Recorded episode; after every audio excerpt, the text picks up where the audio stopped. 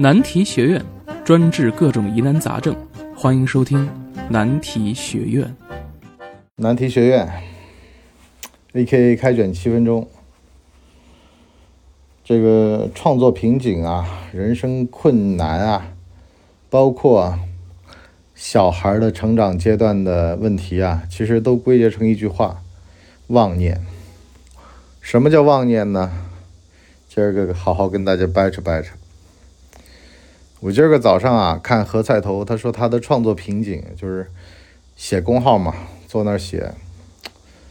我现在写公号就是两天一篇的节奏，如果一天一篇呢，我就会一天一篇广告，第二天呢正经的写一篇，反正呢这就是对于写作，其实我是没有瓶颈的。包括做节目，我也没有瓶颈，因为呢，我是有话则放，没话则短，都基本上就这么一个很很痛快的一个人，我不纠结。这为什么不纠结呢？就是因为呢，你纠结也没啥用。一个破事儿要发生，你是拦不住的，就像一件好事儿即将来临，你也防不了一样的。所以呢，没有必要去给自己搞这种不愉快，多耗费精力。何菜头描写这个场景呢，是我经常早年啊经常碰到的，就是左一个人告诉你赶紧写，写完了玩去；右一个人告诉你我完了，我写不出好东西了。左右手互搏，导致到呢自己的精力空耗，这叫内耗。而我为什么有的时候不会这样呢？是因为呢我没有想那么多，我大部分时间要么在找材料，在思考。要么就是有想法了，一蹴而就，而且呢，深知一个道理，叫做完成比完美更重要。你只要把它写完了，剩下的就交给别人吧。说的、写的未必好，但是呢，对人有用就行了。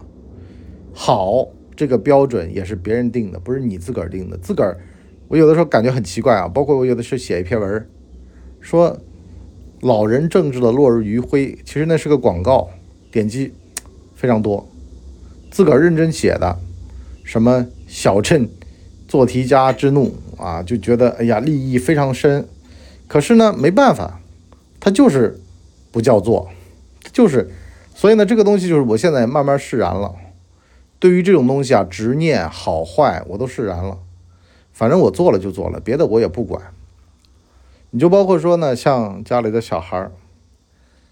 我小儿子有段时间特别喜欢穿那个军服、迷彩服，可能看那个什么顺溜这种动画片儿。完了呢，外公外婆就特别的焦虑啊，说小孩小的时候这样，他会不会长大了啊？就那意思就是说会不会啊一路就这样？我说你开玩笑吧，我小的时候喜欢洋娃娃的，长大了有几个喜欢洋娃娃的？啊，人认知他是。会往上走的呀，他会一个阶段一个阶段的呀。像我大儿子小的时候汪汪队，你长大了叫他狗，他咬你，啊，谁狗呢？你才狗呢，你全家都是狗。我说你骂骂我不是骂你自个儿吗？是吧？那你先狗，啊，那肯定不爽的嘛，对不对？我小的时候的事儿你别拿我说事儿啊。我小的时候尿床，我长大还尿床吗？所以呢，你包括成年人，在工作中、生活中，有的时候你回头去一望，发现当年碰到的困难问题，现在想想。泯然一笑，什么玩意儿？当年当年担心的是什么东西啊？所以呢，我经常跟各位讲度过法则，实际上就是什么呢？你去就行了，别给自个儿加戏，别内心加任何的内心戏，包括加各种各样他人猜测你的戏。你加多了，你会发现，一个嘛自个儿紧张，第二个嘛，实际上人家也没往心里去，搞不好人家都没听你在说什么，没看你穿的是什么。你呢？一天到晚的想自个儿身上的这些细节会不会得罪人？我就讲个昨天我跟人见面的场景啊。昨天呢，跟一个年纪比较大的一个人啊聊个事儿，聊大概二三十分钟就走了。然后呢，我也没跟他握手，我也没跟他说特别客套的话。反正呢，内心的真情实感表达完，然后呢，我赶时间我就走了。毕竟快到饭点了，我也不想留他吃饭，我也不想浪费他时间啊。他说他从绍兴过来，他要回绍兴。啊，本本来嘛，有的人客气，他会请他吃个饭。我在想，算了，事儿办完就得了啊。每个人都挺忙的，我自个儿还有一堆事儿呢，所以呢就这样了。可是如果呀，对于老一辈儿，或者说对于某的某些人嘛，他就会想，我是不是做的不周到，也不留人家吃个饭，我是不是这个待人接物方面有问题？为什么不跟他握个手？我通通不这么认为。我认为每个人的存在都有他的道理，每种做法都是可以的，没有一定之规。这就像说，在工作上你碰到的问题未必需要 A 方案，可能用到 Z 方案，你能解决就行。我今天不是看那个上海京东的亚洲一号的那个闭环的这个事儿吗？深度采访，我就在想，人家都到 Plan Z 了，能解决问题，Plan A 和 Plan Z 其实是一样的。你能想到 Plan Z 能耐行，水平高，但是不代表 Plan A 的那个人不行啊。但是问题就在这儿了，关键的时刻才能够知道你是 Plan A 的人还是 Plan Z 的人。能到 Plan Z 的人，那你能够应付更多的事儿，但是可能这辈子都用不着，但你能应付更多的事儿。或者有的人潜力被逼到出了 Plan Z 都有可能的，这个无所谓的。老多人。在那说，我能力不行，我准备的不够充分，我能不能不就结不了婚等等的？我说，很多时候是刚好倒果为因，你呢就是因为能力不行，所以结了婚，结了婚之后发现被逼出来了。你包括现在我家俩小孩，一个在主卧，一个在书房，啊，我现在在次卧，我们仨人一个房间，为什么？我被逼出来了。我老婆天天说，暑假了，你小孩怎么带的？啊，作业他都完不成。啊，的作业他都老是要等我回家才能做，等等的。我说刚开始别着急，这暑假才哪到哪儿呢？才几天呢？把这个学习习惯先掰过来。他有这么个意识，要做作业，这就已经很好了。人不要想太多，就跟你上班一样的，你每天准点的去上班，这就已经很了不起了。先别说你能做出多大的成就，人你不只要往上看，你要往下看一看呢。有很多不成器的，他连上班准点这个事儿他都还没做到呢，啊，上班一些基本的事儿他都没做到呢。先哄着自个儿，把自个儿先哄上这个台面上来，做一个能摆得上台面的人。其次呢，你再干别的，你别一上来加强度，把人把弹簧拉爆了，完了呢就说这个弹簧不行，实际上是没有尊重事物的客观规律。你弹簧嘛，你肯定是在一定的。拉力当中运行这个事儿才能顺畅的。你如果特别强力，啪一下拉断了，然后说弹簧不行，那是你这个人不行，是制度不行。所以呢，种种的焦虑啊，实际上就是人的妄念。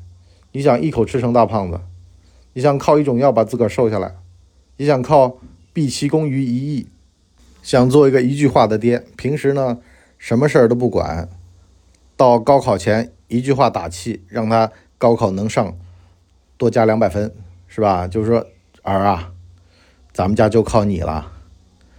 读书就在此一搏了，就就等等的，就这种屁话，是吧？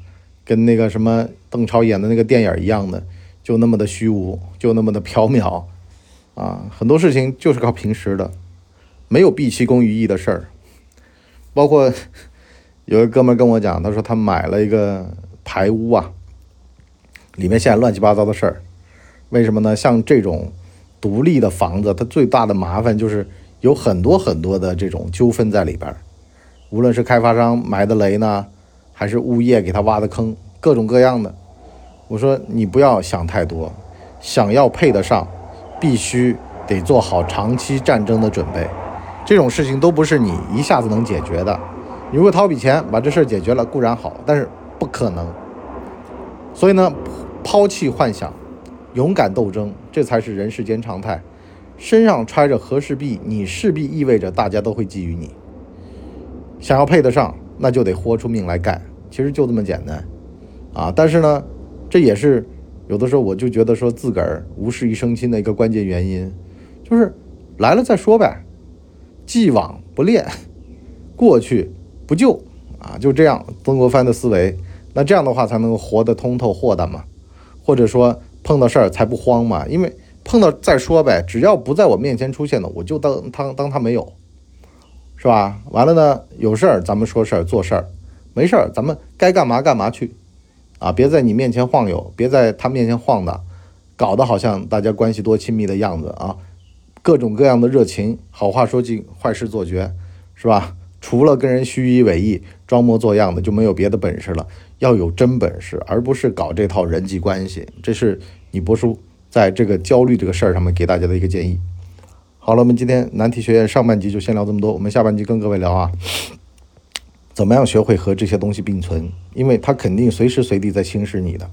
坐下来冥想，也不要说把他们干掉，也不要说小孩应该怎么样，也不要说我们做夫妻的关系应该怎么样。这个世界上没有应该的，它只有斗争，只有长期的这个平衡啊，长期下来的平衡，此消彼长吧。反正呢，人这辈子就是个新陈代谢，此消彼长。如果说你一松懈了，各种妖魔鬼怪就会上来。所以呢，这辈子不能松懈，慢慢斗，慢慢战，战不过躺一会儿，休息会儿，有力气了再战呗。这个逻辑我们放在我们的下半集跟各位好好聊，拜拜。我们的节目每周七天，每天更新一集。如果您还觉得不够听的话，可以去听《谋略的游戏》，现在已经更新到第三季。我们全网都叫干嘛播客。感谢您的收听，我们付费下半集再见。